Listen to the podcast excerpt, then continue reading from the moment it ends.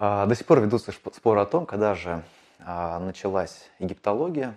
Обычно считают, что современная египтология берет свое начало с египетского похода Наполеона в Египет, который случился в конце XVIII века.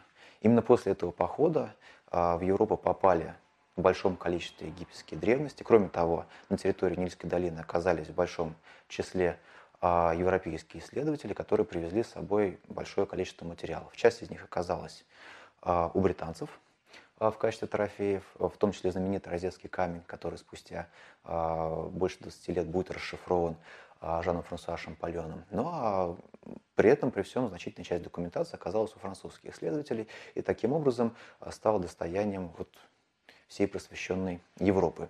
Ну, сразу же появилась мода на Египет, конечно же, появился так называемый египтизирующий стиль, стали делать сервизы, а, с различными египетскими мотивами, появились здания с египетскими мотивами. В общем, а, возникла мода на Древний Египет. Но при этом, при всем, если мы обратимся к нашим египетским коллегам, то мы увидим, что они начало египтологии возводят вообще еще к временам а, второго тысячелетия до нашей эры. А в это время жил замечательный такой египетский царевич, его звали Хаймуаз, и он был сыном знаменитого египетского царя, которого звали Рамзес Второй. Этот самый Хаймуаз, он был личностью любопытной, в отличие от многих своих а, товарищей и братьев. А братьев у него было очень много, Рамзес II был человеком любвеобильным. Так вот, а, он не интересовался особенно военной службой, зато очень интересовался служением богам и одновременно изучением а, истории своей страны, своей цивилизации. Он стал верховным жрецом бога Птаха в Мемфисе и занимался тем, что свободное от службы в храме времени, время, ходил по а, Сакаре, по Гизе, а, там, где находились гробницы и пирамиды эпохи Древнего Царства, раскапывал эти древние памятники. А, и на многих памятниках он оставил соответствующие надписи. В общем, Хаймуаса считают одним из таких а, первых египтологов. Хотя интерес египтян к памятникам древности возник, судя по всему, даже еще раньше. Лю- имен этих людей мы не знаем, но тем не менее, например, в одной из пирамид под одной из пирамид Среднего Царства, это начало второго тысячелетия до нашей эры, мы нашли, а, точнее не мы нашли, да, египтологи обнаружили, например, саркофаг третьей династии, который на много столетий был древнее, чем сама эта пирамида. В общем, египтяне оценили и знали, знали свое прошлое. Ну, потом, естественно, античные авторы, которые а, большое внимание уделяли истории Древнего Египта. И вообще, Обычно в школах Древний Египет проходит в пятом классе, да, и поэтому дети воспринимают э, цивилизацию на Ниле как нечто очень далекое. И часто к выпуску из школы вообще практически все о Египте забывают. Кроме того, что там были пирамиды, был Тутанхамон и был Рамзес II. А, а на самом деле а, Египет гораздо ближе а, к нашей цивилизации. Возьмем хотя бы вот наш, наш алфавит. Да? А, в которой а, знак для буквы «Ш» был позаимствован из скопского языка в свое время. А сам наш а, алфавит, кириллица, он берет начало из греческого алфавита, греческий алфавит, соответственно, из финикийского, финикийский из протосинайской письменности, а протосинайская письменность, опять же, имеет в своей основе египетскую, египетское иероглифическое письмо. Кроме того, таким обязательным пунктом в образовании любого древнегреческого мудреца, да не только мудреца, и многих героев, в частности Геракла, было такое путешествие в Египет и знакомство с а, египетскими древностями и с египетской мудростью. В общем, Египет к нам гораздо ближе, чем, а, чем он на самом деле кажется. А, но как таковая уже современная египтология, египетская археология все-таки появляется уже вот на рубеже 18-19 веков. Тогда в Египет после экспедиции Наполеона хлынуло большое количество различных авантюристов. И вот 19 век – это эпоха а, такого ну, разграбления египетских памятников, но одновременно накопления большого количества фактического материала и большого количества а, вещей. Да? Тогда, прежде всего, исследователи, которые оказывались в Египте, интересовали а, какие-то эффектные памятники, которые можно было вывести в Европу и пополнить египетские коллекции. Но постепенно, с XIX века, отношения начинают меняться, И исследователи, которые здесь оказываются, начинают задумываться о том, что вообще-то цивилизация на Ниле обладает своей спецификой, да, и раскопки здесь тоже должны обладать какой-то своей спецификой. И вообще для того, чтобы работать в Египте, нужно знать древнеегипетский язык. И таким образом постепенно, постепенно формируется уже такая классическая египтология. Проблема заключалась в том, что э, эта самая классическая египтология, она зарождалась как наука прежде всего филологическая ну, в меньшей степени историческая. Вот. И хотя а, археологов среди первых египтологов было очень много, потому что нужно было эти памятники находить, нужно было эти тексты находить, соответственно, нужно было руководить рабочими, нужно было вести раскопки, но тем не менее это были а, не столько раскопки в современном смысле этого слова, сколько просто выкапывание замечательных, а, прелестных памятников. И вот а, все, наверное, знают о том, что гробницу Тунхамон у нас нашла такая пара британских исследователей. С одной стороны спонсор а, Джордж а, Карнервон, а с другой стороны а, Говард Картер, который, собственно говоря, руководил раскопками. Когда Говард Картер вскрыл гробницу Нахамона и заглянул в появившуюся брешь, лорд Карнер стоял рядом и спрашивал, что же ты видишь? И Говард Картер ему ответил, я вижу чудесные или прекрасные вещи. И вот погоня за чудесными и прекрасными вещами стала проклятием египтологии, к сожалению, а, в XIX и в первой половине XX века, к сожалению. А, хотя изначально египтология заражалась как такая прям комплексная наука. И вот тот результат, который получили ученые прибывший в Египет вместе с Наполеоном, он, конечно, был потрясающий, потому что изучались не только памятники древности, но изучалась этнография современного населения Нильской долины, изучалась подробно география да, и, и животный мир. А, это было такое первое комплексное изучение конкретного региона, на котором зародилась древняя цивилизация. Увы и ах, вот эта, вот эта популярность Египта и наличие большого количества хорошо сохранившихся памятников, в том числе монументального искусства, привело к тому, что э, интерес к Египту он стал в значительной степени таким попсовым, можно так выразиться.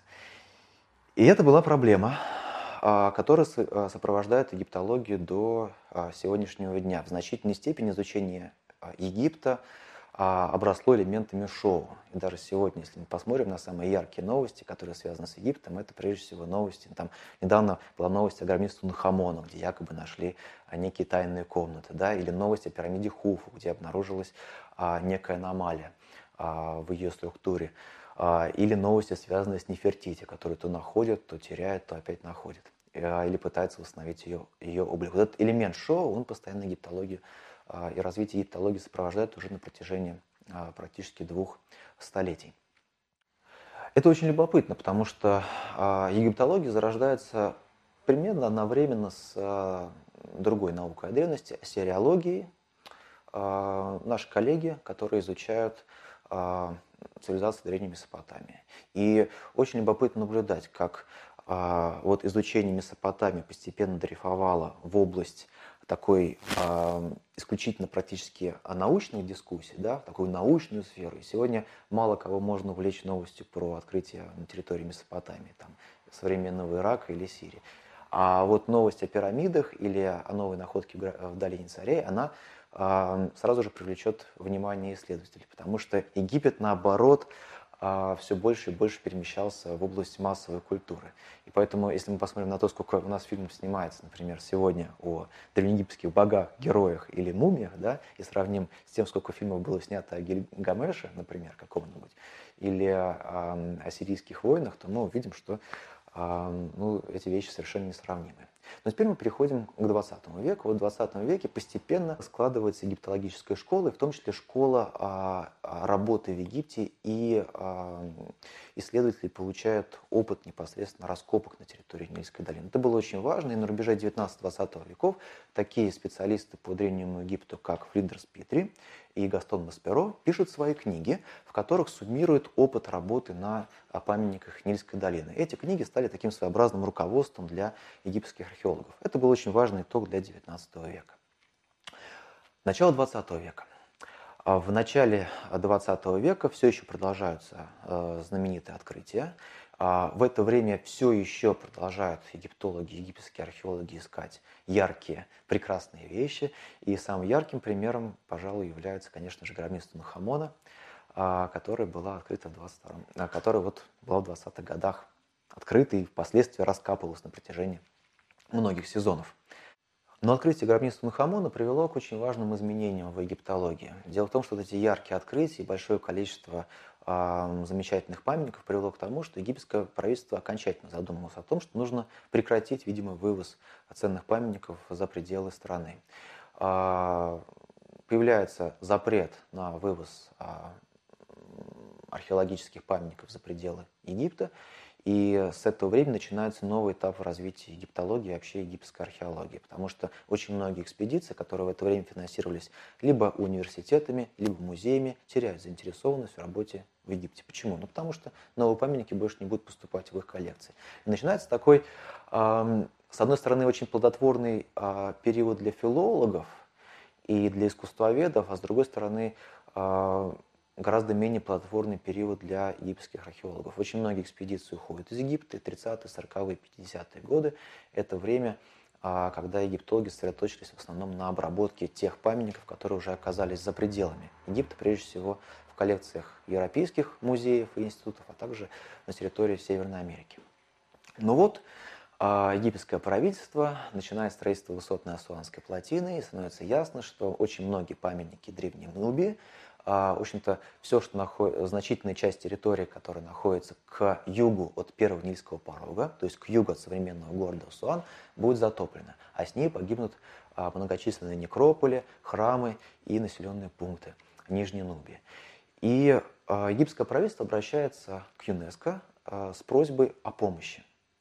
И вот с 59, 60, 61, 62 года в это время на территории а, Нижней Нубии работает большое количество иностранных экспедиций, в том числе, кстати, советская экспедиция от Академии наук.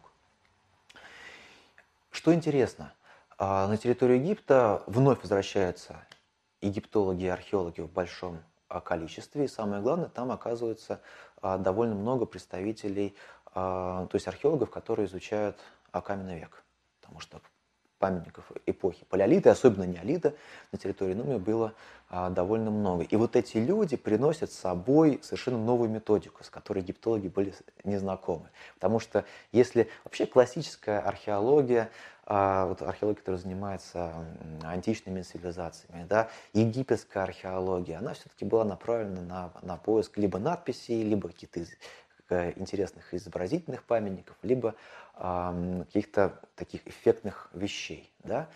А, скажем, э, люди, которые занимаются каменным веком, они были ориентированы на э, максимальное э, извлечение информации из памятника с помощью, в том числе, естественно, научных методов. В это время в Западной, в Западной Европе и в Северной Америке расцвела а, так называемая процессуальная археология.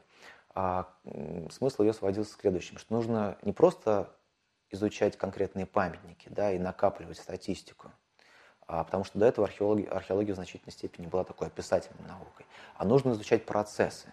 Ну, например, процесс формирования некрополя или процесс формирования, развития и потом упадка какого-то храма или какого-то населенного пункта или, скажем, а, какие-то явления, связанные с социальной жизнью.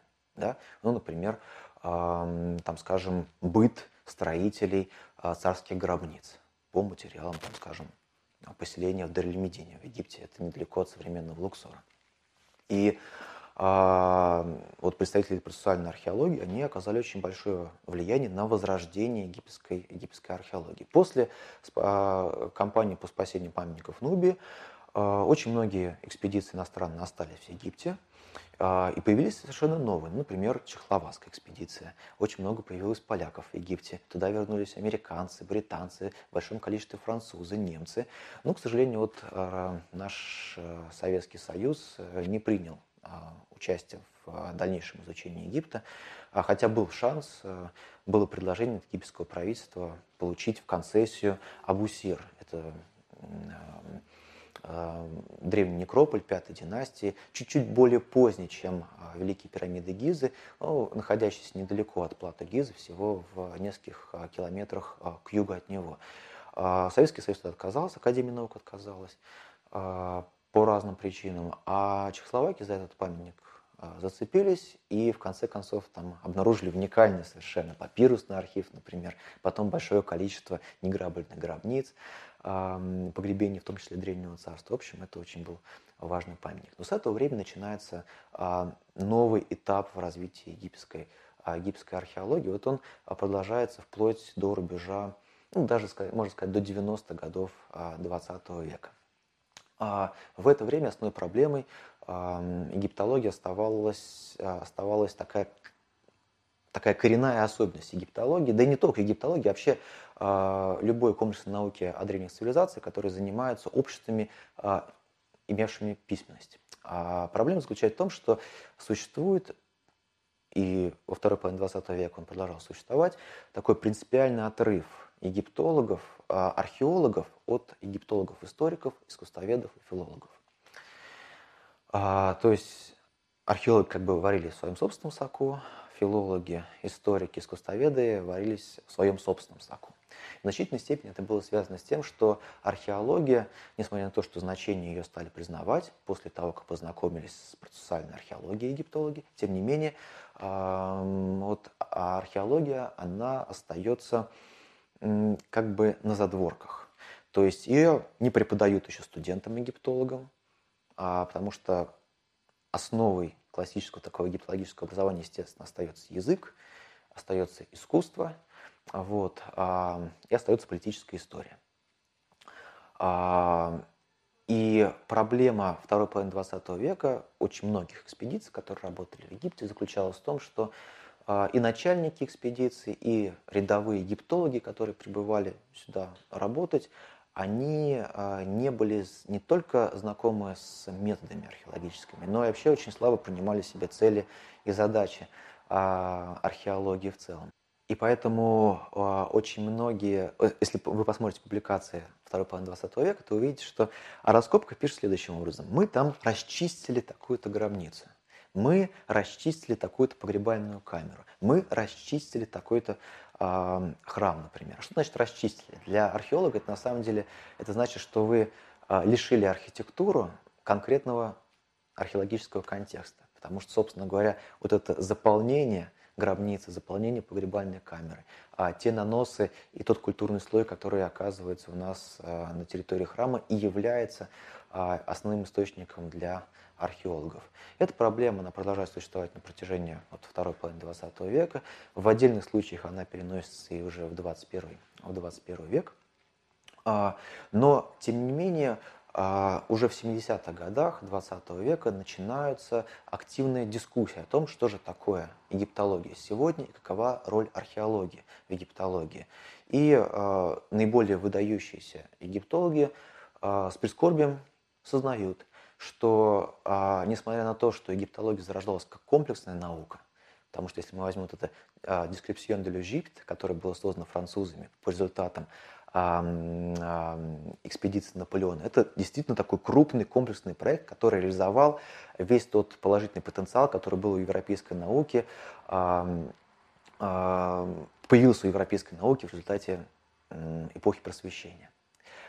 И в итоге мы пришли к тому, что мы просто ищем вещи – а египтология в значительной степени стала описательной наукой. И роль археологии в египтологии а, крайне а, была недооцененной. И более того, это особенно прискорбно, потому что Египет обладает не только большим количеством хорошо сохранившихся памятников, да, а тут великолепная сохранность часто, и в том числе органики, например, да, большое количество письменных источников, огромное количество антропологического материала, великолепная монументальная архитектура, скульптура, да, то есть огромное количество источников, казалось бы, меньше, чем если мы а, э, если мы говорим, там, скажем, об античной цивилизации, но тем не менее очень достаточно. И самое главное, очень хорошая сохранность. А, кроме того, здесь же мы имеем местное население, которое еще в XIX веке жило очень похоже на то, как жили древние египтяне. Да? И у нас есть э, очень хороший этнографический материал. То есть вот наличие археологии, письменных источников и этнографии позволяло сделать э, египтологию такой вообще ведущей комплексной наукой о древности. Но этого не получилось.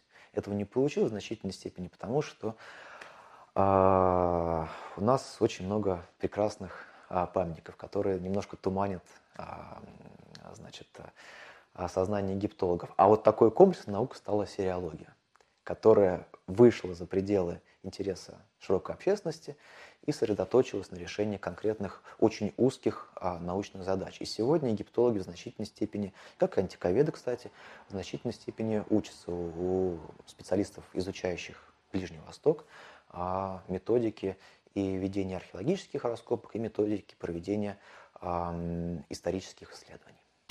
И к началу 21 века египтология подошла с очень интересным багажом. С одной стороны, большое количество письменных источников, замечательных памятников, а, опыт работы на территории Нильской долины, осознание того, что Нильская долина в значительной степени является а, уникальным регионом, поэтому работать здесь нужно особым образом. Да, и памятники на территории Нильской долины в значительной степени не похожи на все то, что мы имеем с чем мы сталкиваемся за пределами. А с другой стороны, это было очень важно, осознание того, что в египтологии и э, у египтологии есть большое количество а, структурных комплексных проблем.